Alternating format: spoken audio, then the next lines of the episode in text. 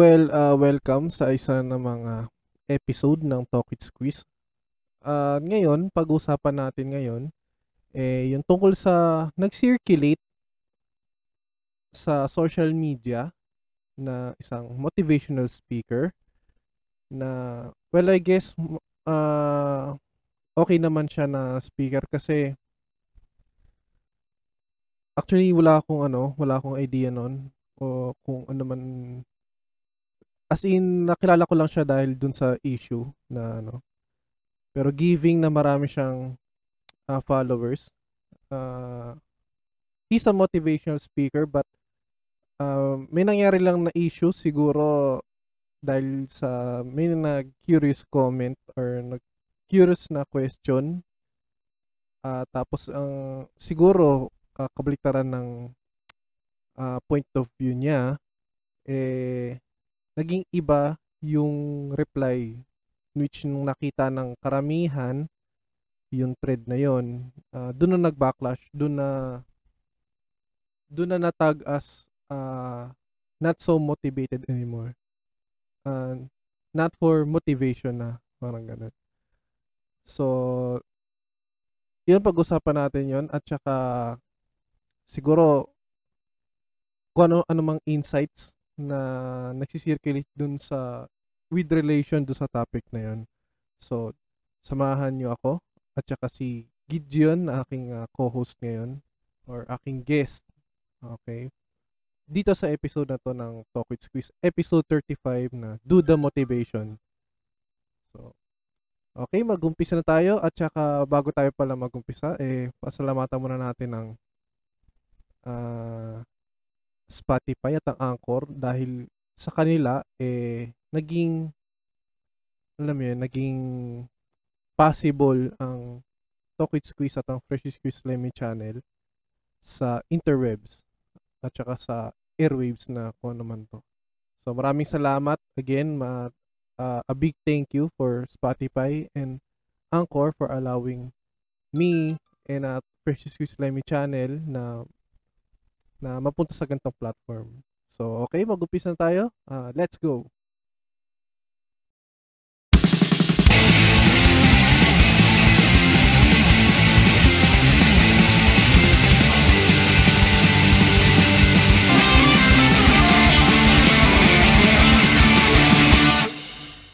So, uh, welcome sa isa na naman bagong edition, uh, episode ng Talk with Squeeze.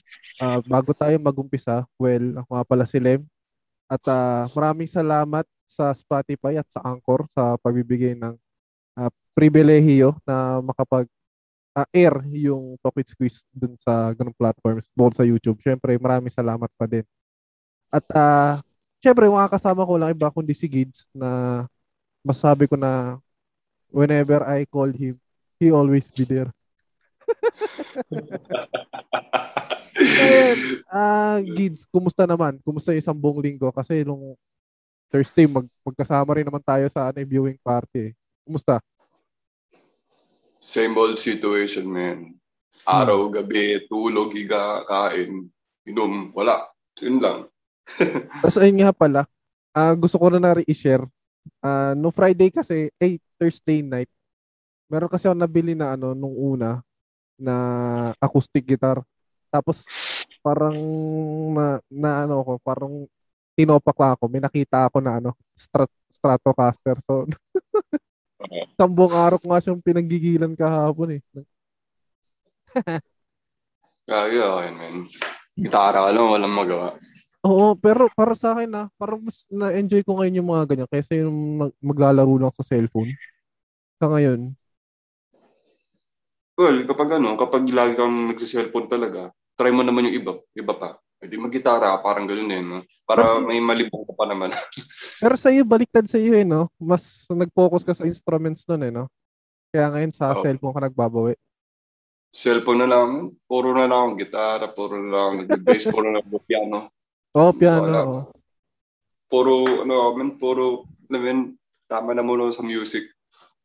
Ah, uh, hindi ko mina, hindi ko naman naano pero may opinion ako na nag-asawa din ako pero babalik din naman ako. Hmm. Pahinga lang muna ako parang ganoon. Ah, Stop lang. kumbaga Ayun. ano, naging ano mo na siya, parang naging trabaho mo na talaga siya totally, no? Na dumadating na stress ka na.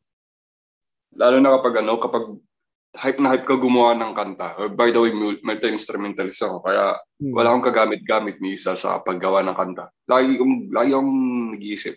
Kapag gagawa ng kanta ng isang buo, pinapasok ko na lang dito. So, utak lang. Mm. Ayun lang. Dahil nakabuo na ako sa kanta. Dahil Okay. marami yan ba? Pero hindi isang araw yan. Paputol-putol na araw lang yan. Isang araw yun. Pag wala magawa. Mabilis na yun. Ah, kumbaga yun yung pang pro, ano, pang procrastinate mo.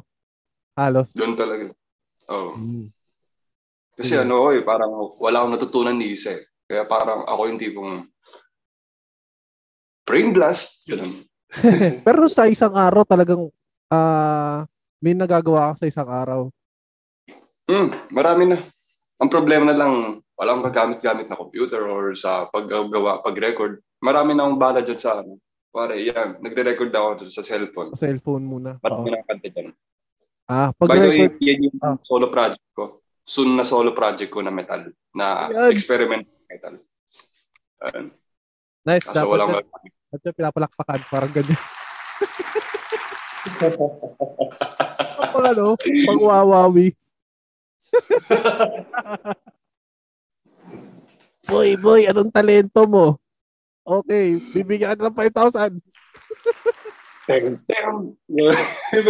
Keyboard eh. no? Ayun. Ayun. Ewan ko kasi parang ano yun, hindi ko lang alam, parang ba, lagi ako nasa cellphone tapos computer. So ngayon, nahilig ako na uli siya. Parang- Maganda yun, Min. Kumbaga sa, pwede ka gumawa ng sarili mong ano. Lalo na pwede ka gumawa ng sarili mong parang in- instrumental music mo. Pare, random lang, gagawa ka sa, sa podcast mo. Tapos, ito Ayun, na yung maging, intro, no? Parang ganun. oh, yun. Oo. Yeah, DIY lang yun. Madaming paraan yun. Oo. Tama, tama. Nabi... Actually, ano eh, ah, nung nakikinig ako ng podcast ni Chris Jericho, sarili niya yun eh, sa banda niya yun eh, yung ginamit na intro. Ano, napakagaling talaga na tao na yun. So ito, ah, ito kasi may bumabagabag sa akin. Eh, itong week na to, eh, by the way muna, dahil sa'yo, sabi mo nga, same old, same old pa din, kain, tulog, ganun. Ah, laro. Nga pala, ako kasi share ko lang yung bago tayo mag ano nito, mag-record. May napanood ako, parang yung paborito kong movie nung ng 2010 yata yun. Time movie siya, pre. Ah, ganun din, puro banda din. Pero ang ang kwento niya kasi parang magkakaibigan din. Tapos nagagusto yung dalawang lalaki sa isang babae. Tapos Hirap magkaka- yan, man. o yung mga ganun.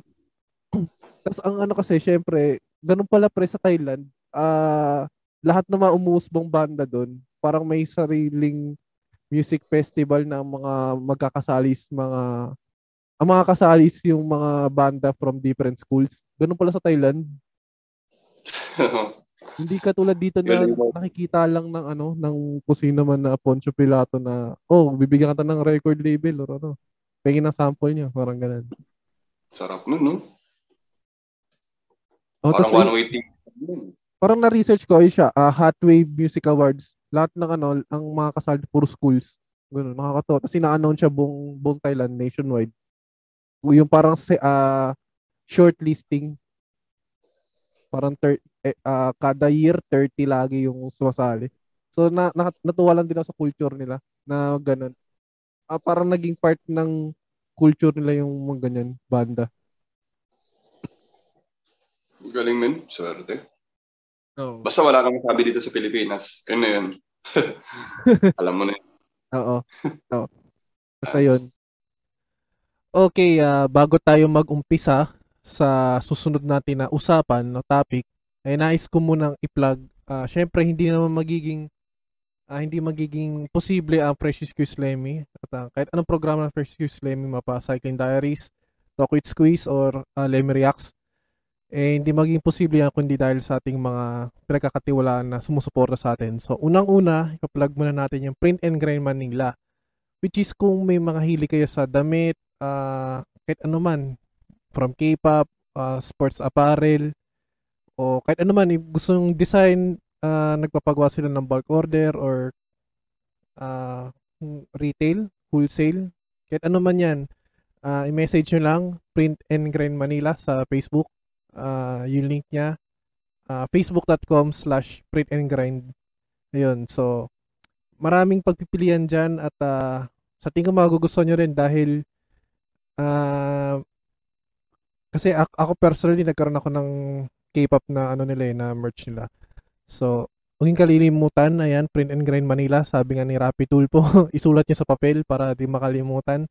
Uh, print and Grind Manila, yun, facebook.com slash print and grind. So maraming salamat sa Print and Grind Manila sa uh, natatanging uh, pag-sponsor sa uh, Fresh Excuse Lemmy Channel. So maraming salamat! Ah, uh, ito, itong last week kasi, may, na, may nakita ko sa Facebook, pre. Ah, uh, mga ang daming ginawa ng parody na mga motivational video na Bro, ah, uh, sa buhay, alam mo, toxic eh. toxic eh. Dap- sa buhay, dapat pamili ka. Ikaw yung iiwan or ikaw yung mang iiwan. Datong na, rektahan yun eh. Yeah, okay. Tapos nawiwirdoan lang ako dahil uh, may mga video siya na oh, di ko muna papangalanan na, pero parang teaser na to sinasabi ko. Meron siya minsan na ano eh, uh, nasa loob siya ng studio or nasa loob ng gym na minsan ang nanonood sa kanya, kundi mga kapwa niya bodybuilder, parang minsan nag-organize siya ng ano, ng seminar, tapos minsan may mga sundalo pang nanonood or sino man. Tapos, parang naisip ko, pag sa pag pinapanood ko ng mga video niya, parang may na ano, may nadadala sa ganun na ano na motive para ng pagmo-motivate. Well, para sa akin kasi parang hindi ko siya nakikita uh, siguro sa iba na nakaka-motivate. Pero pag ikaw pre sabihan ka ng ano ng Gids, huwag mong gawin 'yan. Ito pat alam mo basura kayo ganun. ganun ganun. Para kang ano, eh, parang kumbaga para kang ba- bata sa com shop na naglalaro ng GTA tapos hindi mo alam yung tapos binabatukan ka ng kuya ng mga kuyang nanonood sa likod. Oo, ah. Eh. Yan gago. Ma- Sorry. Sige, sige. Cut man, cut, cut. Hindi. Sige, sige. Go ahead, go ahead. Um, Well, ito yung papangunahan ko sa buong Pilipino. Ito yung masasabi ko sa kanila. Hmm. Lalo na sa buong mundo na to. Dahil 2021 yun. yun. Hmm. Itong 21st century na to, words are weapons. Oo. Literal. Kaya parang mag-iingat ka sa pinagsasabi mo. Kung hindi nila maintindihan, for example, kasi mahina ka, na-insulto ka kagad. Pero kapag sinabi mo sa ibang tao, mahina ka. Sasabihin sa isang tao, bakit mahina? May dalawang klaseng taong ganun. Yung isa na insulto kagad, yung sa naalam kagad kung bakit ako mahina. Yan yung uh-huh. una, yan, constructive criticism. Yung sa may insulto kagad. Mm-mm. Ganun din yung problema ng mga Pilipino. Typical na Pilipino. Oo. Although for the, kahit yung din yung reading comprehension, binasa lang nila pero hindi nila inisip kagad. Binasa lang yung, head, yung, yung bold na headline, parang gano'n. Mga, mga think before you speak, think before you act. Wala. Hmm. Hindi ko rin masisi yung si motivasyon na hindi ko rin masisi yun kaya Oo. Wala uh, ako ako kukunin ko yun. Kahit insulto yung sinabi niya, yung, ano mm-hmm. pare, bomba, mahina ka. Okay lang. Oo. Sanay kasi alam alam mong may pinaparating yung tao eh. Mm Baka ganun yung siguro approach niya. Oo. Oh, nakakapanibago, di ba? Oo. Pero kung rekta kung rektahan, kung bulag ka sa katotohanan na to, eh, kailangan ka ng saktan, yun naman, kailangan ng sampalin ka ng katotohanan. Yung tipo, tipo may puwersa. Mm-hmm. Yung mas masakit ka talaga, mas masakit talaga yung puwersa. Yung magigising ka mismo. Oo. At least marireal, marirealize ka. Di ko, di ko siya kinakampiyan, pero Oo nararamdaman ko pero di ko nagagawa sa iba. Mm-hmm. Dinadaan ko lang yun sa specific way para di masaktan yung tao pag ginaganon ko yun. So, mm-hmm. masasabi ko lang, okay. Tatanggapin ko yun. Mm. Ano? Pero ano, ito kasi yung pinag-uusapan natin, natago natin sa pangalang Rendon, ano? Rendon Labador. Di ako kasi naki, ah, bakit siya trend? Bakit siya lumalabas sa newsfeed ko? As in, syempre, laman ng, ng newsfeed ko dati, puro, syempre, puro K-pop, ganun. Tapos biglang may ganito na, alam mo yun, yung mga videos na lalagyan, ano ba, may video. Tapos lalagyan sa taas ng, ito caption. Tapos may caption sa baba. yung, yung mga, Typical na gumawa ng video yung editing eh. ng ano, yung mga style natin ng Filipino Vines, pre. Oo, yung mga ganun. nakikita mga ko eh. Tapos ano, Cringy. nai- naisip ko, bak, una, hindi ko muna siya pinapan, syempre, pag wala akong, ano, wala akong interest na panoorin, di, parang titingnan ko lang siya, hindi ko muna pinapakinggan. Tapos parang nagsunod-sunod na siya sa newsfeed ko hanggang sa pinakinggan ko na siya. Sabi ko, ah, may may part na okay, sige, ah, pwede natin kunin yung ano niya, yung sinasabi niya. Pero may part na ano eh, parang naging para sa akin na parang naging narcissist siya. Parang parang oh, siya yung siya yung naging ano ah, representation ng perfect ng sinasabi niya. Ayun. Parang Ikaw pre. So, para sa tayong sitwasyon dyan eh. Wala namang pake. Ano na pagsulod-sulod sa newsfeed, nakakirita na. So, naki, nakikilos ako bigla eh. Ayoko talaga makialam sa sitwasyon na yan kasi wala naman sa sitwasyon na yan. Dahil ito lang masabi ko. Kung rekta siya magsabi, pero may napatunayan siya sa sarili niya. Diba? Oo. Guess mo yun, men? May, may napatunayan siya. Ba't malaki yung muscle niya? Iba yung ganun. ba't, ba't malaki ulo niya? O ba't ganyan yung suot niya? Men, may pinapatunayan yung tao kasi kung rektaan siya na magsabi kasi alam mo naman mga utak ng Pilipino masyadong bulag, masyad. Hindi ko nilalahat pero matamaan sa pool. Oo. Eh, siguro masakit sa kanila pero may mga typical na Pilipino na umiipa na bakit ano may ano ba yun nangingialam Oo. Tama. mo muna sa sarili mo, men. Magyabang ka okay lang. Mag-show off ka okay lang. Pero limitahan mo lang. Mm. Pero hindi ko alam kung clickbait ba yung ginagawa niya. Oo. Papas parang um, paano kaya to? Ito, ito. WWE, di ba? Ah. Scripted, di ba? Oo. Parang, kasi siya. di ba, parang ano yun, scripted, pero parang may sineset up siya na kailangan makita Storyline. ng buong. Mm. Di ba? Oo. Rin alam. Theory yun, men. Di ba? Baka- Kaya, Baka ano yun, yun yung paraan ng ano niya. Ah, siguro bukod sa paggagawa niya ng alam eh, parang na, na- nakikurious din ako eh. Every time ba na magagawa siya ng, halimbawa, pupunta siya sa gym, tapos may, halimbawa tayong dalawa, nagji-gym tayo. Talagang every time na may setup, magpapakita siya sa video, tapos yung cameraman niya talagang nandun talaga sa likod, no? Parang lagi, no, parang nakasetup lagi yung ano. parang ganito yung, yung talk natin, parang nakasetup eh. parang, parang, ganun nakikita. Ay, nako. Basta, men, hindi ko si judge. Hindi ko rin Ah. judge mga Pilipino. Bahala ka dyan. Basta may opinion na ako dyan. Hmm. Pwede mo siya ma-right, pwede mo siya maging wrong. Yun lang. Eto. By the record, meron siya 1.6 million na followers. Tapos, ah nung pumutok yung issue niya, ito yung issue niya.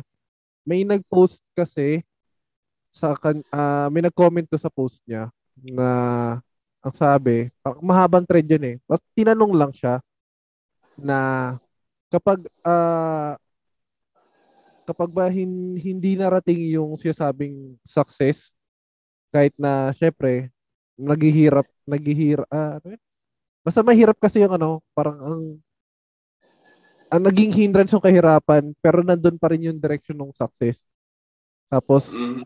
Kasi, kasi di ba parang may naging video kasi itong si Rendon na ano na bitawan mo yung mga taong ah bitawan mo yung mga tao na nakaka-block or hindrance dun sa success mo.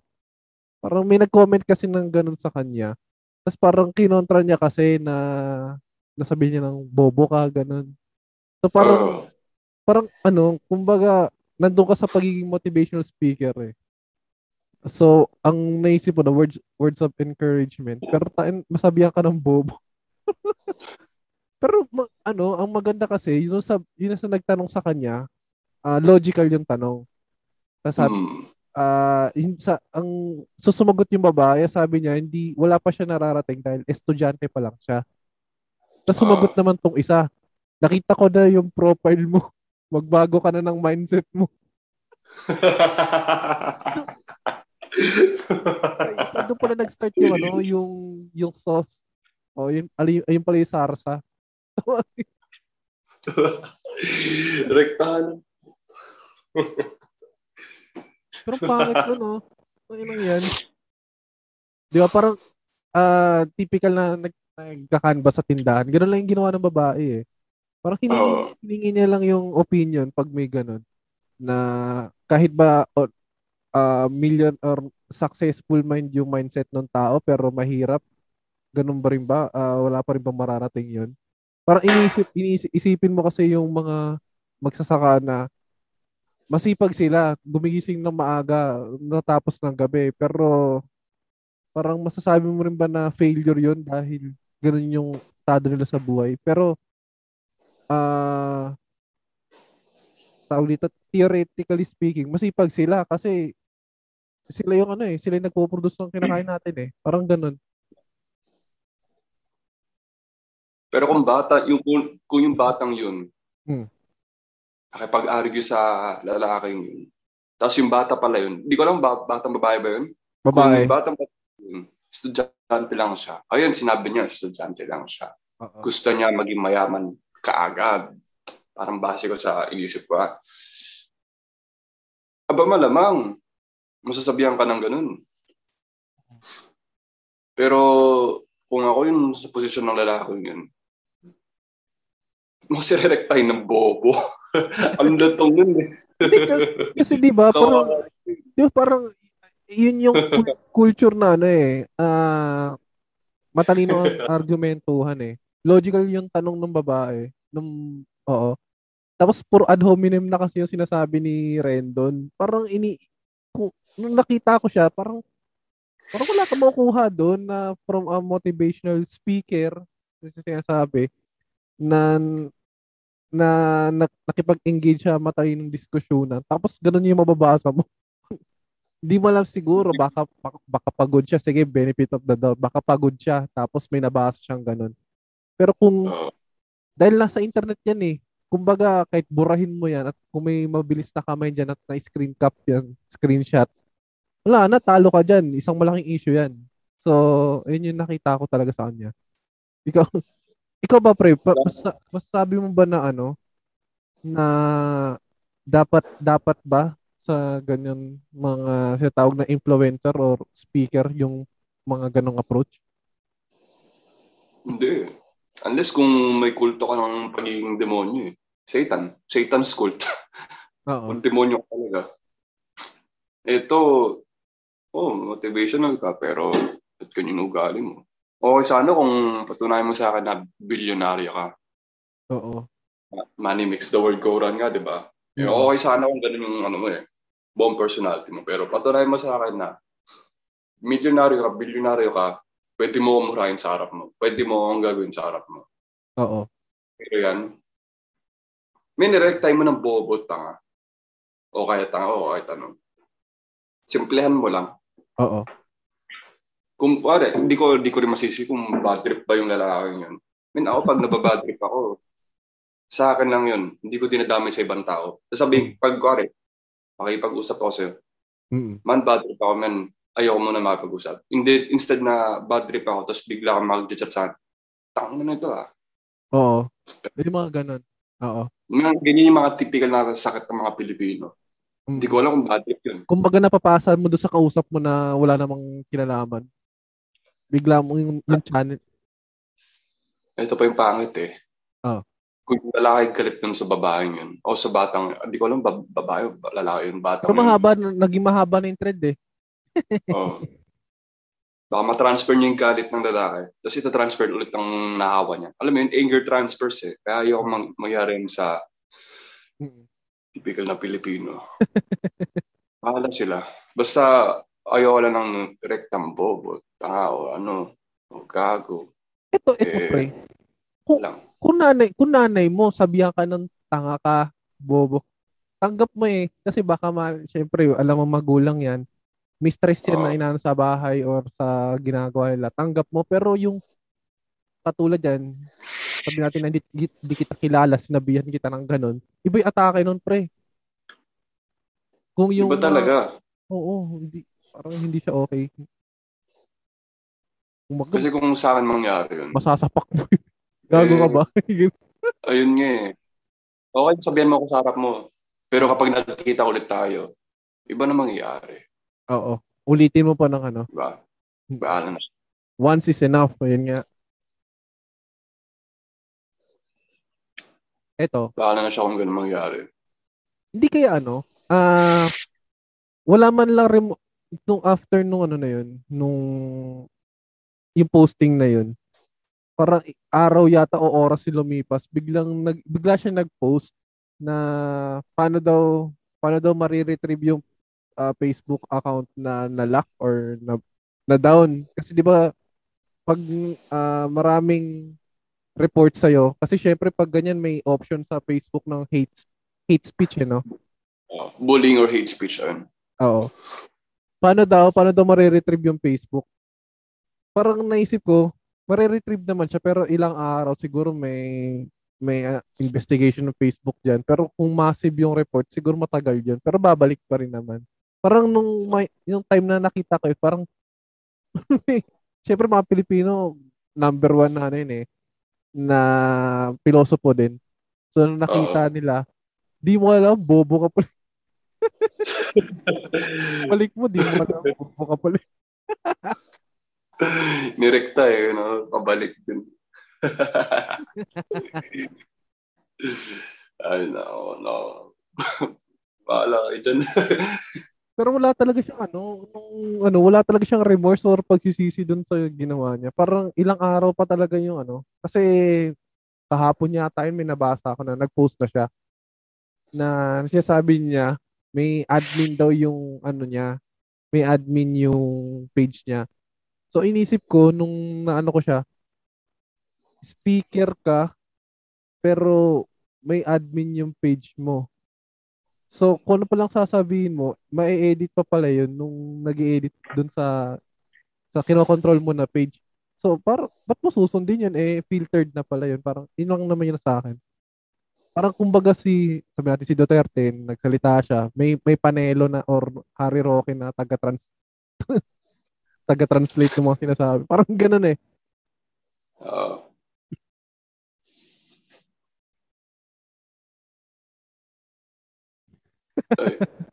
ano Hindi, hindi lang. nag-dead. Nag-dead ah. year tayo dun ah. Okay, palakpakan mo na.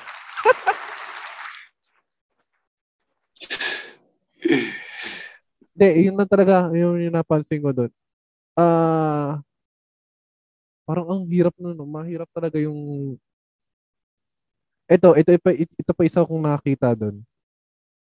Ah, uh, ikaw ba pre, sabi do sa video niya na may marami daw siyang kaibigan na tinalikuran na friendships na sinira para daw sa success niya.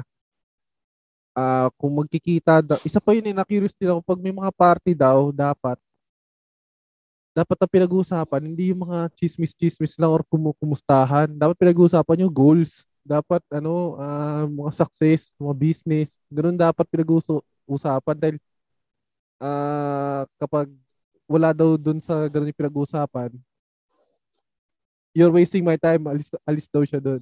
Dapat ganun daw yung mga mindset. Parang, ikaw ba, ikaw precious sa ganun, kung ikaw yung, halimbawa, kausapin kita, ako si, si Rendon Labador, ganun kita. Uh, pre, ako may, may tiwala ako sa'yo, ha? Bro, may tiwala ako sa'yo. Pero dapat may tiwala ka rin sa sarili mo. Pag tinanong ka ng ganun. Ewan ko, men. Opinion, opinion si opinion, men. Eh. Bahala kung effective ba sa'yo. Oh. May kanya-kanya tayong successful eh. Depende kung paano mo ito-drive. Diba? Depende mo, diba? depende ko sa paano ito-drive. Sa salita pa lang o sa gawa mo. Tama, tama. Yun naman sabi namin, dependent talaga eh, kasi kung sa akin, rektaan mo ako ng kahit ano, okay lang. Pero kapag alam kong may meron kang tinitay, tinitay na paggagago sa akin sa likod, Mm. alam ko yun, nararamdaman ko yun. Pero di ko yun nagagawa. So, ulitin ko lang. Depende yan. Depende yan sa tao. Basta ako, nararamdaman ko yan. Alam ko yan. Oo.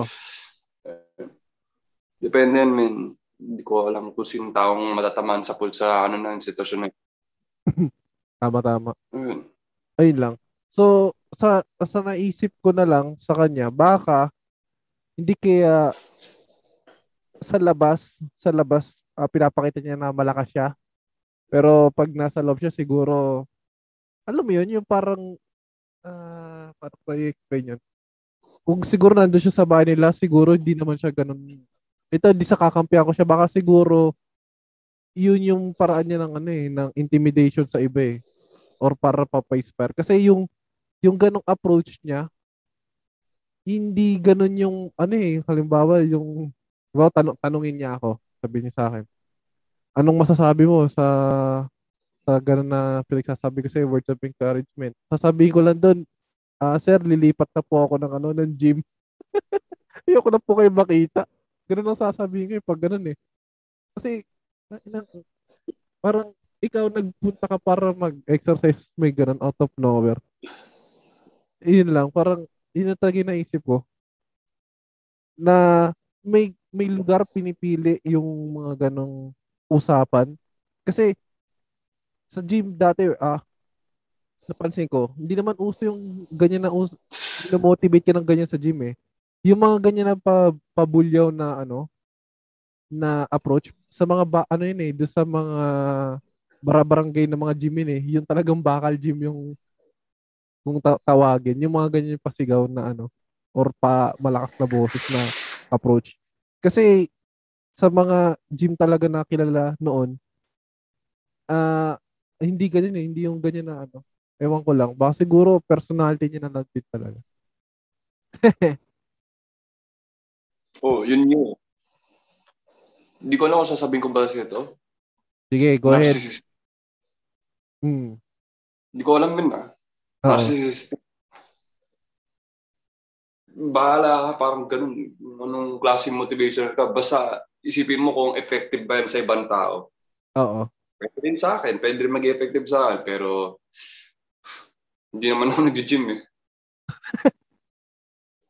Ayun, depende lang sa tao. Kapag alam mong taong, dapat inaaral mo din yung tao eh. Yung mga, anong tawag dito? Yung mga Thinking? customer ko ba? Mga customer mo sa gym, eh, ewan ko. Oo. Kung g- dapat inaaral mo muna bago mo sila pagsabihan ng mga ganyan. mm Lalo na kung Parang first time mong nakita talaga. Oo. O kung hindi, bad record ka. Hindi rin, di, Oo. di- wala namang alam sa mga ganito. Ewan ko, baka i-shut down yung business niya na yan. Dahil sa mga salita niya nagagamit. Kaya nga alam mo naman, words are weapons. Oo. Think before you act, think before you speak. Mahirap-hirap na Hmm. dito sa Pilipinas na to. Dahil ayoko din ito, rerektahan ko din yung mga buong Pilipino pero matamaan sa pool na lang. Oo. Yung may mga di nakakaintindi ng constructive criticism. In, instead na constructive, ginagawa nila ng insult. Depende Insult yan. Depende sa panalita mo. Mm, tama. Kaya bahala sila, min. bahala kayo. Pero Wala akong kinakain. oo. Yun lang. Oh, sige. Mag makikiyan na tayo cloud chase cloud chasers cloud chasers lang tayo doon. Oo. Ano bang gusto mong popcorn na flavor? Gusto mo salt lang. Pwede tayo. Pero itong plot itong plot twist diyan. Halimbawa, yung kakaganyan niya. Tapos may nagbigay siya ng mindset na ganito sa mga nakausap niya, nabigyan niya ng talk. Pag meron doon na nag 360 at talagang gumanda yung buhay, putya, isang malaking sampal doon sa mga nag-report sa page niya niyan. Pagyayabang niya pa yan. Ah, ito may Totoo. may testimonial siya na ito na bago niya yung buhay ng gantong mindset niya. Depende yan, di ba? Lalo na yung mga... Isa to na natin muna yung lalaking yun. Pero Sige, sige. kung yung networking din naman pala, men. Di rin ako nagne-networking. Pero... yun, Hmm. Aware tayo dyan. Ba, kung hindi ka naniwala na kikita ka ng maraming pera dyan. Oo. Yan, bla bla bla bla. Aralin mo muna bago ka sumali. Pero kapag meron silang proof, ayun, lahat naman yung kasi yung testimony. Pero kung meron, kaya meron ganun, meron ganun. Ah, hindi lang sa makikialam, pero ay, lalo si Doc Adam, di ba? Oo. Australian doctor. Ba't ang dami naggalit ng mga Pilipino doon? Ang dami mga fake doctors. Lahat yan sinasabi. Oo, oh, effective yun, effective yan. Pero lahat yan, man, testimony yan. Eh. Di, pero yung ano, Yung- ba ang kinontra niya, yung Doc, Doc Farah ba yun? Last year. Ah, yun yung kinontra niya eh, alam ko eh. yun yung mga, yun kasi yung pinapromote Doc Farah, yun yung mga natural. Oo. Mga natural. Mm. Eh, sa akin lang naman, modern na ngayon. Eh. Pwede ka uminom ng gamot, kahit ano, pwede kang pa-inject. Yung mga lalo na yung mga iba, ayaw magpa-vaccine. Kala Oh. nyo, alam mo yun, ganun yung mga utak ng Pilipino, yung mga boomer eh. Wala Oo. vaccine. Wala, sakit lang yan tong COVID na to. Mm-mm. Baka matay na kayo. Oh, makukuha, makukuha lang, makukuha lang, lang yan ng pinaano, gin, ah, nilagang kalamansi. Eh, di ba? Mga, Parang, yung ganun kasi yung Doc Farah nun eh, no? Ganun yung ap- naging approach niya eh, no? uh, Ah, lahat- ayaw kong, ayaw ano yun yung mga albularyo, direct- pero ginawa nila. Parang lahat ng naging sakit is ah may organic na ano na remedy. Parang yun yung na ano ko okay ang organic, pero iba pa rin sa ngayon eh.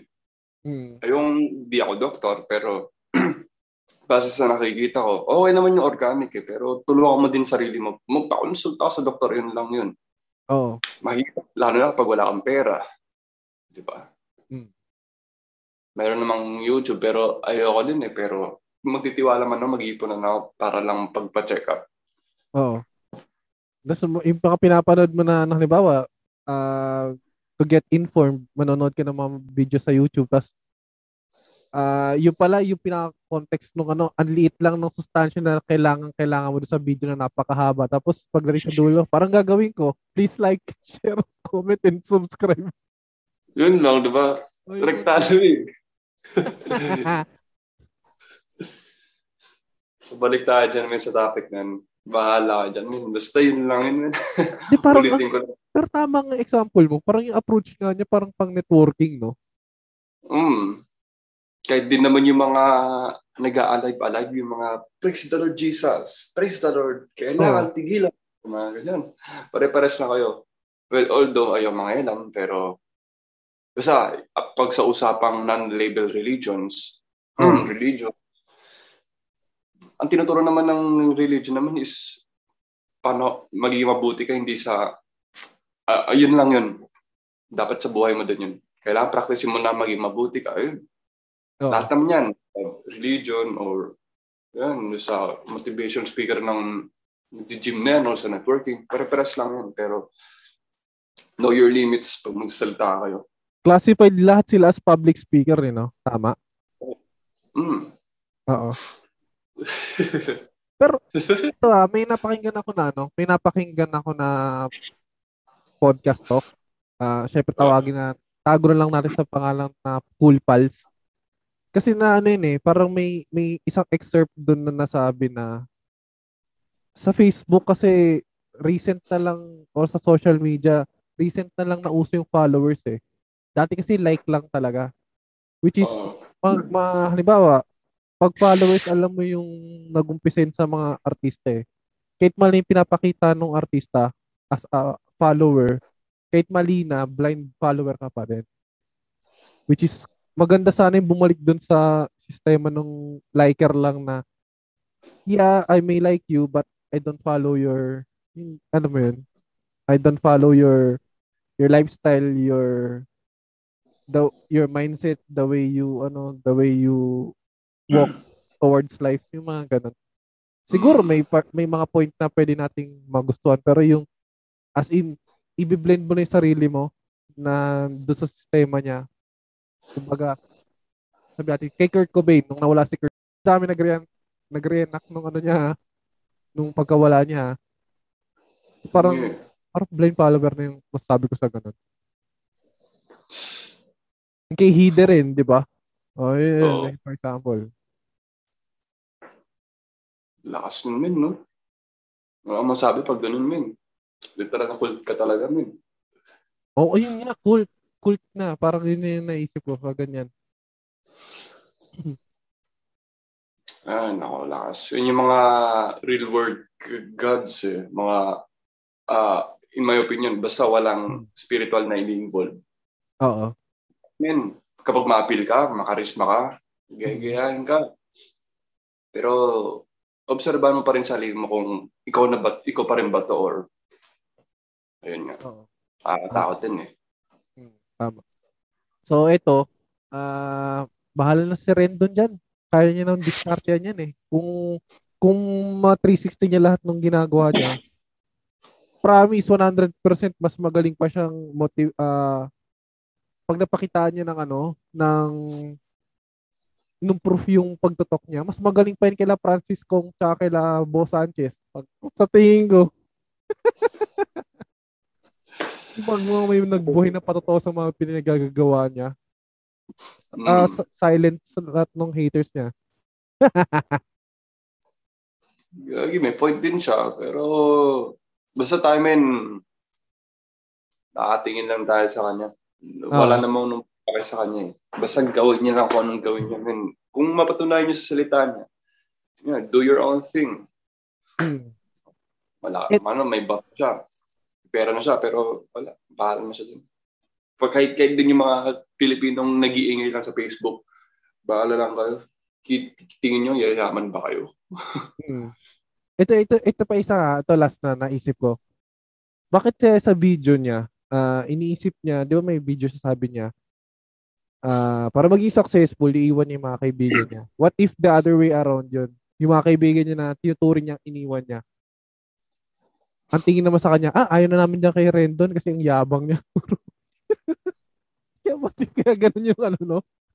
Yung, oh, yung twist, di ba? Iba sa point of view niya, pero sa mga point of view ng mga taong kino-consider niya na iniwan niya, uh, iniwan siya dahil ang yabang niya, no? But yeah, may, siguro may ganun.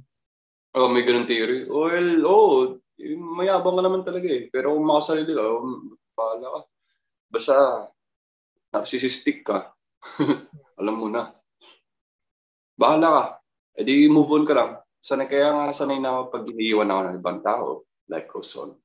Life goes on lang. Hanap ka rin naman ng ibang kaibigan na magkakatugma sa'yo ng, may magkakaroon kayo ng momentum sa pag-uusap, sa pag-uugali. Oh. eh di yun yung maganda connection, hindi siya toxic. Same, same wavelength kayo mag-isip. Parang Oo. Oh. Kung toxic naman yung tao, di iwanan mo.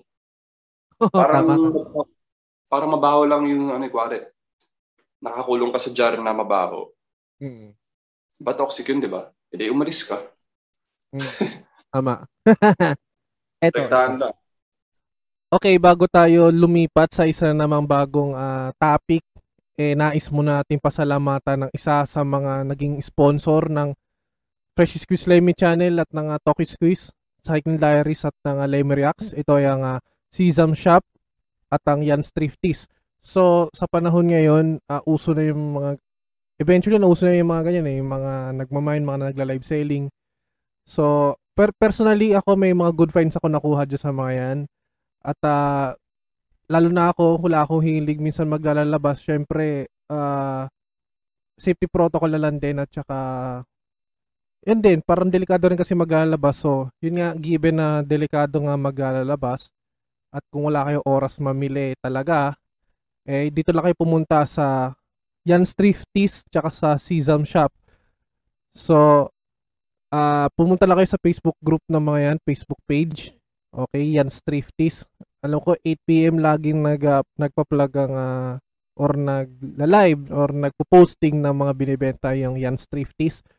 Uh, same goes din sa Sesam Shop. Uh, check nyo yung uh, page, uh, page nila sa Shopee.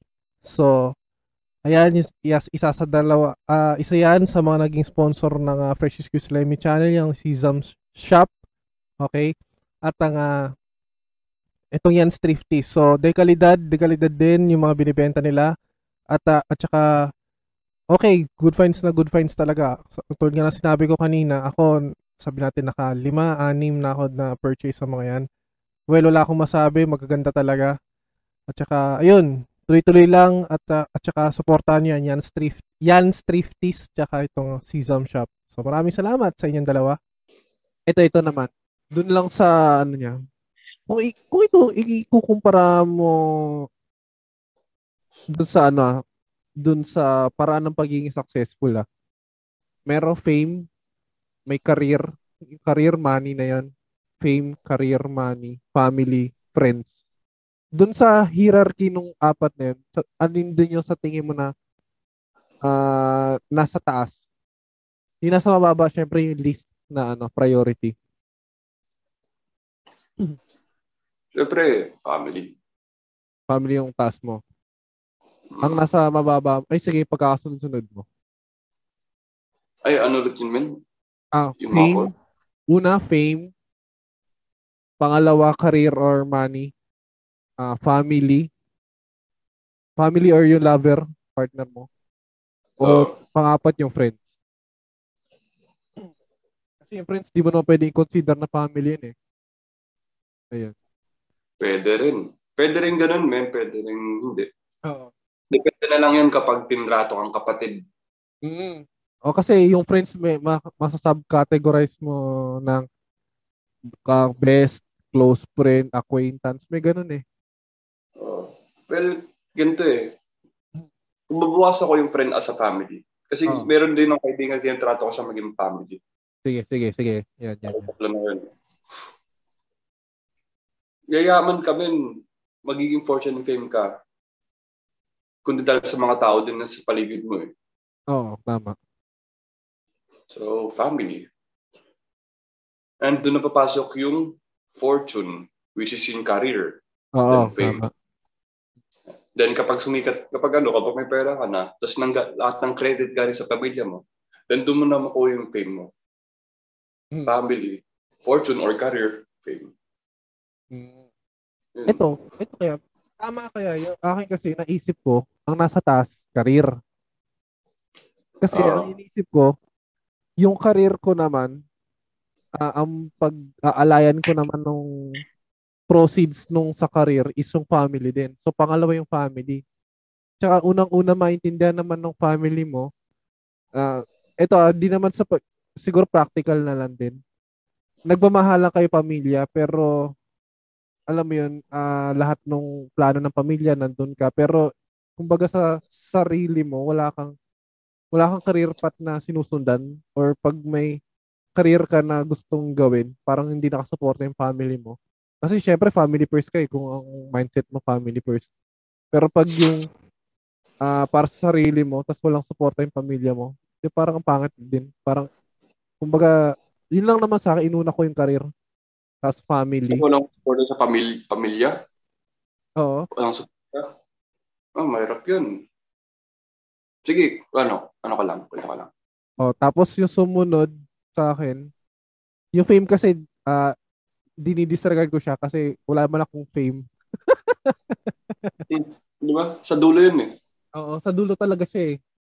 Yung friends mo kasi, uh, sa ilalim siya ng family kasi kung sa mga matatalik mong kaibigan at yung talagang nakakaintindi sa'yo, eventually, di naman, ano eh, uh, nakasuporta lang naman yan sa'yo eh, kung anong plano mo eh. Hindi, oh. Actually, ang mga kaibigan, di naman yan palagi nandyan na mm, lagi mo kasama. Oh, may kanya-kanyang oh. buhay yung buhay eh. Pero alam mo yun, yung kapag sa oras na nangangailangan, ayun lang, may matatakbuhan ka, malalapitan at alam ng mga kaibigan mo yung pangarap mo na nakasuporta sila. Ayun lang yung kumaga yung panghuli sa akin yung fame. Yun talaga. Kasi fame, ano na yun eh. Parang rich God level na yun. O parang ano yeah. siya eh, hindi mo naman siya madadala eh. Parang Nandiyan na yun sa paligid yung ganun, men. Kapag naano mo na yung fortune or career mo. Tingnan mo, pre. Ito ah, hindi naman sa ano. Pero karamihan, dahil napasok naman tayo sa fame, pag-usapan naman natin yung mga siguro na nasa time frame ng mga sumisikat sa ano sa internet. Katulad niyan, nag-umpisa sa Jamich tapos hanggang papunta diyan kay Sanderford na yan sa Jamil dyan sa mga ano yun doggy Sino ba yung mga yan? parang, kung, i- kung isipin mo, parang, yung fame, hindi hindi siya yung mahab, mahabang ano eh, period na sumikat sila eh. Merong part ng ano na nagde-decline sila or nawawala. So, Mm, tapos, totoo yun. mapapansin mo na lang, magagawa ng issue, trying to get relevant again. Ay, nako. Yung mga ganyan men, yung mga scandal. For example, nagkalat ka ng scandal mo or binubugbog or merong sex scandal. Mm. O bilang ka. Two weeks, wala na yan. Oo. Pero kapag naalala nila, oh, ito, trademark to. Oo. Pero kapag usapang fame, wala, two weeks, bagsak ka na. Oo, lalo na kung ah isang certain group of people lang nakakalam nung ano, nung issue or nung ginawa mong smoke. Wala yan, di tatagal yan. Kaya nga kailangan kasi, men, kuwari, ito yung pangit eh. Lalo na men, pag, ayo, iset aside muna natin yung mga mga Pinoy, mga Facebook lang ang sumikat. Ay, ayo. Basta sabihin natin ganito. Influencers. Ayun, influencers. Ah. Sorry, di ako, na, di ako nanonood ng mga ganyan. Pero, ayun. Sabihin natin yung mga, ito yung masakit eh. One hit wonder. Oo. Yung kanta ng Let the Bodies Hit the Floor. Oh, ah, Drowning Pool. Isa lang yung kanta sumikat. Tapos yung, nung namatay ng vocalist, gumawa sila ng kanta. Para mas maganda sa music mo na nga lang i- i-example. Ang daming one hit ah, one hit wonder eh. Ang sakit, di ba? Yun lang yung sumikat, pero gumawa ka pa rin ng mas popular pa na kanta, pero but hindi na, hindi na nag-boom. Ang hirap ng ganun, challenging yung ganun. Mahirap-hirap na. Mm. Di ba? Masakit maging one hit wonder. Pero at least na naranasan mong sumikat, nagkaroon ka ng fame. Pero pag inulit-ulit mo, nakakarindi na. Yung mga hubas tank, ayan, ng mga nawala hubas tank, sugar ray, tapos ah the calling. Pag the calling, wherever you will go lang may isip. Ayun nga lang din eh. Kahit din yung Radiohead dito, men, creep lang alam. Pero ang daming kantang maganda sa Radiohead eh. Ayun lang. Masakit eh. Mawawala agad yung ano. Yun, doon ka lang naging trademark.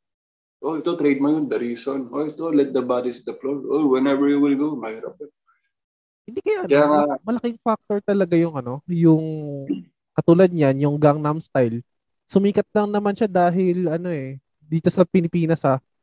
Kasi naging tugtugin siya, ay lobas siya unang-una sa hindi ko lang alam sa mix, pero dahil siguro yung power ng media, syempre ABS yung mal- malaking entity siya. Ah, tapos naging tugtugin na siya sa ano, kahit sa ang mga pamekean ng mga CD. Kahit sa mga birthday yan, sa mga ano, fiesta, ma- maririnig mo siya eh. So parang malaking tulong talaga yung media, pre. Katulad yan, yung wherever you will go. Ah, oo, nandun na yung sumikat, pero yung mga sumunod na kanta, sa tingin ko na marami na mga sumunod na kanta dun eh. Hindi lang na-promote ng media. Kasi siguro ah, yung algorithm ng tao na ay, hindi, hin- pag napakinggan to, hindi, hindi sisikat to. Parang ganun. Kaya nga mahirap gumawa ng kantang popular music. eh. Tama. Pero bakit lang dito sa Pinas? Sorry ah. Sige, sige. Bakit? Kasi bakit isa lang yung tugtog ng mga OPM? Kung ako gagawa ng OPM, hindi lang, hindi yung typical, eh, sorry from the word typical, pero ito yung lagi naririnig ko. Hindi ko sila binabash, hindi ko sila ano, hinahate, pero isa lang talaga. Nakabox lang talaga. Which is mga Pilipinas, mga Pilipino din. Madaling i-box sa ganitong personality. Mahirap nun, mahirap. Kaya kung gusto mo sumikat, papangarapin ko na ako sisikat sa ibang bansa. At Ang, logical yan. Ang considered ang considered ba ba na typical sa Pilipinas sa halimbawa ang motif ng kanta is love song? Hmm. Yun yun. yung mga, oh, na broken hearted ako. Ang sakit, nakapag-break si ganito, pero di ka naman, ano, pero di ka naman, ano, alam mo yun, di ka naman, Hindi ka naman broken hearted pero para sa naman- pero sa lalo society. may- Sige, sige. lalo na mayroong kantang depression, pero pinipilit mo siya na sa kanta nito, uy, tayo, depressed ako. Depressed ako sa kantang to. Pero gusto ko gayahin tong personality na magde-depress-depressan din ako. Oo. Para lang masu makapagsulat, parang ganun. Ano yung mga feedback sa tao? Pare, nakinig sila ng kanta. Uy, uy ano, ang ganda ng kanta to. Nasaktan na ako, pero di naman ako broken hearted. Uy, ito ang kanta to, pan-depression. Uy, di naman ako depressed, pero pinipilit ko maging de- na-depressed. Ang Ah. dami mga one So, Ay, tito, nako. ang, ang tinutukoy mo, yung kaluluwa nung kanta. Mm. Kumbaga, Mas lalo na yung madaling mahakot. kumbaga skeleton lang yung mga kanta, walang kaluluwa yung mga kanta ngayon. Parang ganun. Ito pre, mga- matanong ko lang. Out of nowhere lang, pumasok sa utak ko. Si Juan Carlos ba considered mo as ano, typical na songwriter? O may ma, mako-consider mo siya na kakaiba? Hindi kasi ako nakikinig ng Juan Carlos, pero lagi ko lang narinig yung buwan niya. eh. Hindi ko alam. Yeah, One It Wonder. Songwriter pa ba yun? Mm, Oo. parte. Oh, at least, eh, ayun yun. Basta, wala akong sinasabing kahit ano. Yun lang, yun lang, yun lang. Pero parang ma- masarap mag ano eh, no? Ah, mag-critic sa isang artist kapag halimbawa niyan, buwan or sa Forum Spades, Mundo, tapos alam mo yun, yung hindi lang isa ipapakinggan mo, makakinig ka siguro ng lima, tsaka ka magkikritik dun sa artist. Ganda yun. Oo. Good sin, man. Critic ko lang. Kasi yan, eh, always, ha- kapag gumawa ka ng kanta, always has a feedback pa rin yan, man. Oh, ito, nag-boom. Oh, ito, ganito, ganito. Mga ganun. Yun. O yun, tama. So, ayun, ah maraming salamat sa topic ni Rendon Labador at makaka- makakatulog na ako sa ano. At least, okay, na- nagawa kita ng episode. Maraming salamat sa iyo. Maraming salamat. Salamat, maraming salamat sa Fresh List Quiz Lemmy sa pag-invite ulit at sa masarap-sarap na topic na sana ito- pakinggan ng lahat ng Pilipino to. Ito maganda kay Gids eh. Ah, actually, off off off cam, marami marami siya nabubuo na ano na topics. Katulad niyan yung modern religion, old religion na maganda magawa ng ako kasi kung pag-uusapan yung ganyan, dapat may ano po yun, yung hindi lang kung ikaw maka ah, new religion, may isa mag kumbaga magre-represent ng old religion. Kasi kung isang ano lang, isang nasa isang stand ka lang, parang hindi magiging balance yung ano eh, yung discussion. Ako aminado ako hindi ko hindi ko gaano forte yan. Pero I find it interesting na pag-usapan kasi katulad niyan, hindi ko siya hilig pero may isang part kasi na religion is part of history din naman siya. Eh ako hilig ko Oh. yung religion. So ayun. Something pakinggan min eh. Lalo na kapag usapan religion yan, men, yan yun. Ay, off-limit ka lang dyan. Oo. Gagawin yan. First of all, nasa Pilipinas ako. Mm-mm. Surrounded by the religions and the modern religions or so-called politics. Politics. Ayan. Tahimik lang ako dyan. Basta ako, may kinikim-kim ako, di ko nalalabas yan sa Facebook. Bahala kayo dyan. Oh, may Yun sarili lang. ka may sarili ka ng point of view or sarili ka ng ah ayun, paniniwala din. So ayun, Literal na opinion eh. Yun. tama tama. Nga pala pre, nabanggit ko kanina na may solo project kang gagawin.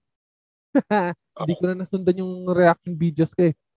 Kasi para akong nagagaya ko yung mga ah, ano, mga ah mga foreigner na Hello, what's up? Before we start, uh, please like, share, and comment and subscribe. And I'm proud to be uh, and, and today we're going to listen we're going to listen uh Filipino Kaleidoscope World by Francis Megalona. See, just check out, man. Tapos yung thumbnail pa yung nakagano. o yung parang ano, yung mga clickbait clickbait reactions. So, ano. Yung parang corner na nakaganon. Thumbs up! Proud to be Filipino. Kung gagawa mo ng video ngayon, bahala kayo. Basta ako, si plain and simple lang ako. Hindi yung tipong... Kung gusto, kong pero gusto gusto kong i-reciprocal yung ano eh, yung Pilipino naman yung mag magre-react dun sa mga foreigner na yan. ay parang vice versa lang. Eh. no? Oh, legit. Kasi isipin mo, 'di ba, pag eh sorry, sorry sa mga matatama nito ah. pag nakakita ka ng, ng foreigner na magre-react sa Filipino videos, tol, promise marami ka makikita na, wow, Filipino pride. They, ano, mula sa Pilipinas, maraming salamat sa iyo. Pero, pero tayong Pilipino, mag, mag-react ka ng, halimbawa, ah, uh, tawag dito, uh, uh, all-time low, yung nilabas nila na bago, na bagong ano ata yun, album yata yun, mag-react ka doon, wala kang makikita na uh, greetings from US, we shout out from Philippines. wala kang makikita ang ganun. Wala, wala, wala. Divide, divide and conquer yung mga ganyan. ano na? Pag reaction kasi tapos ganyan yung clickbait reaction ng gano'n. Mm. okay. Ito ba, pre? Ma, ito ah, mako-consider mo ba ang Pilipino eh, ano, parang sorry sa term, pero uhaw ba sa attention ng Pilipino? Validation? Mahilig kasi sa mga chismis yung mga Pilipino. Lalo na tayo number one sa social media. Social network eh. Tayo lagi active din. Hmm. Ito yung mga number one, sobrang number, ay, number one ng mga Pilipino. Dami ng keyboard warriors. Ayun yung mga pinapadala sa gere. Oo, oh, literal min. Lalo na kapag ano, kapag kita mo, yayaman ka ba sa Facebook para makapag-argue? Ito pero nakakita ka na ng ano, yung tipong foreigner. Ang foreigner hindi matyagang makipag-usap sa social media yun eh. Yung Pilipino talaga, sorry sa term, pero ang lakas makipag-asaran sa ano eh, di ba? Tapos pag wala na talaga sa karamihan ng Pilipino na kapag wala na sa natatalo na sa ano, natatalo na sa arguments, makakita mo na yung magic word na nanay mo go oh. back to your country Pinoy is real Basta bahala sila dyan. Hindi naman sila yayaman men. Ayun. Yayaman ba sila? Oo, sa ugali lang, pero kailangan mo din ng pera. Oo. Parang huwag mo na pansinin. Diba? Tama, tama. Ayun. So, so ano natin sa ano natin sa ano, Rendon ba yun? Yung si Ren, yung lalaki yun? Oo. Diba? Ano na natin sa newsfeed pero nag-big deal pero makalip, marami kang naging feedback sa akin. Mga ano na ano ko siya no, in the last 10 minutes. Mm-hmm. Do I give a shit? No? I mean, may ano ba ako? May ba ako dito sa ano? Paging chismis na yun, di ba? Parang yun. Oo. Mangingialam lang ako, pero kapag isiset mo yun sa akin as, ware, yan, tulad niyan, tinanong mo ako na, what if ganyan nangyari sa akin? Oo. Good. Ganun lang. Pero yung tipong makikipag-keyboard warrior ka pa. Di ba? Di ba? Nakiride, diba? nakiride na. O katulad ko, nakiride ako. Ginawa ko ng episode eh. Di ba? Like, iset mo yan na, what if ganyan nangyari sa'yo? What if ganyan question na ginawa sa'yo? Oo. Yun lang, yun lang, ganun lang. Pero yung, basta ulitin ko lang, tigil-tigil nyo ng pagiging keyboard warrior kasi hindi kayo aangat dyan. Oo. Walang tama. Parating. Para lang kayo nagkakalat ng, ano eh, ng, ano mo yun, kayong virus eh. Literal na virus sa totoong mundong to eh. Pero, pero ang, ang nakita ko talaga dyan, parang lalo na sa yung legit na pangalan sa Facebook, parang, di ba, parang dahil public post siya, parang nakikita ng iba yung pangalan mo eh. Parang, uy, ganito pala to kapalaban sa, sa fears sa social, social media. Umapalag pala to. Ayan na. With respect naman din sa ano, dun sa mga kaibigan natin na syempre may kanya-kanyang point of views katulad sa mga ganyan, sa politics, sa religion o okay lang. Opinion. Oh, opinion. Pag respect mo yung opinion ko, pero kung okay lang, okay lang. Kapag hindi, oh. okay lang. As, as long as ano, hindi ka nakaka-harm ng halimbawa yung tayo nag-usap, magkaiba tayo ng ng ideology. Mm. Doon lang tayo sa topic. Hindi mo na yung atakihin siya yung ano katulad niya. Pinunta ko yung profile mo. Ganito ka pala. O, oh, yung ganun. Ayun. Lalo na yung ano, usapang football. Yung Yan. PLM. Religion. Ay, nako. Tama na tama. Okay, okay. Ayun okay. Okay, okay. Don't go there. so, ayun. ah, so, Gids, ano, may mga gusto bang pasalamat? Ay, hindi. Tama na yung pasalamatan eh. Pag pasalamatan, generic yun eh. Baka may mga gusto kayo plug or ano. Oh. Pero ulsa, papasalamatan ko ulit kay Freshly Squeezed Lemmy sa pag-invite ulit, lalo sa mainit-init na topic, sa masarap-sarap na argument. Kaya, nagigigil ba ako? Hindi. Nag-enjoy ako. At sa um, sa banda ko pala, ah, check nyo, Soaring Through the Depths, one word, isa din niya. At Fallen in Sin, visual, visual K influence. Um, yeah, pares lang kami rock band pero nag-undergo kami sa mga pop music. Yes. Mm. So, like, share, subscribe, support. Hindi ko mahilig sa mga ganyan. Basta, Oo. pag nag-present lang ako ng kanta, oh, ito na yun. Mm. Loki lang ako eh. Kaya, yun, kaya check it out. Ano na, check nyo rin yung mga videos ni Freshly Squeezed Lemmy sa mga magagandang salita na binabanat. Parang, parang pari naman yun. parang nagpapangalat naman ng magandang balita yan. Hindi, sige, yung, yung link nung ano, ah syempre nakalike naman ako doon sa mga pages nun. Yung link doon ipopost ko na lang doon sa ano, doon sa description. Tsaka syempre sa, sa Spotify. Pero kay Spotify, di ba? O sa Meron. YouTube lang kayo nagre-release. Ah, okay. Meron YouTube, Spotify. Ay, sa Spotify meron kami. Ay, po, ano yan, ni Soaring na yan. Soaring Through the Depths na yan. Sorry, sorry. Sorry. Pero yung Falling in Sin, meron din. Wala pa muna. Unless kapag magkakaroon kami. Well, mahirap kasi maging active lalo na pag pandemic eh. Kaya, Mahirap Ayun na, cut. cut to the face. Oo. Magkakaroon kami Spotify kapag marami na kami kanta. Ayan. Ako kasi pinapangarap ko lang naman. Kaya ako nagpo-podcast. Sana ma- makilala ako ng Podcast Network Asia. Sana ma-absorb nila ako. o di ma- mapabilang lang ako sa isang program ng mga podcaster din. Ayun. Yun lang na yung pangarap ko. So, ayun. At sana kapag sumigat din ako, alam na. Oo. Alam na, alam na. Oo. So, yun. ah Gids, maraming salamat ah. Na medyo, sabi ko, 30 minutes sa pahaba tayo. Sabi lang sa'yo eh. One hour. Please, mainit-init. Sige, sige. Oh, yun. See you, see you again sa next episode or sa ano man. Basta maganda yung, ito kasi naisip ko eh. Dahil, ito kasi, ito mo, ano, may nasingit na naman ako. Si Gideon Sure, kasi, ah, minsan, out of nowhere, mag, may GC kami. Bigla siya magtatanong, mga tolls, ito ba na ano nyo yung, yung mga ganun, yung mga pop up, Random. question lang. O syempre, yung ganun kasi yung nahihiligan ko minsan na panagtanong. Kaya, ang napansin ko, pag ganitong flow ng interview, baka bigla to may mag-pop up na question, tapos bigla niya mapasok. So, yun yung inabang ko.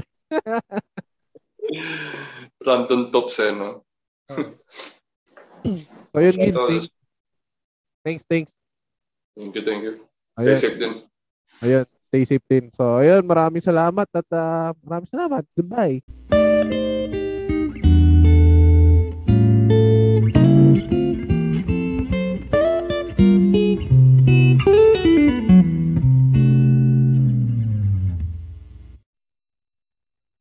You like our show, please follow us on Spotify. Follow us on Facebook. Fresh Squeezed Lemmy. Also, please follow us on Google Podcast, Apple Podcast, and Anchor. Thank you.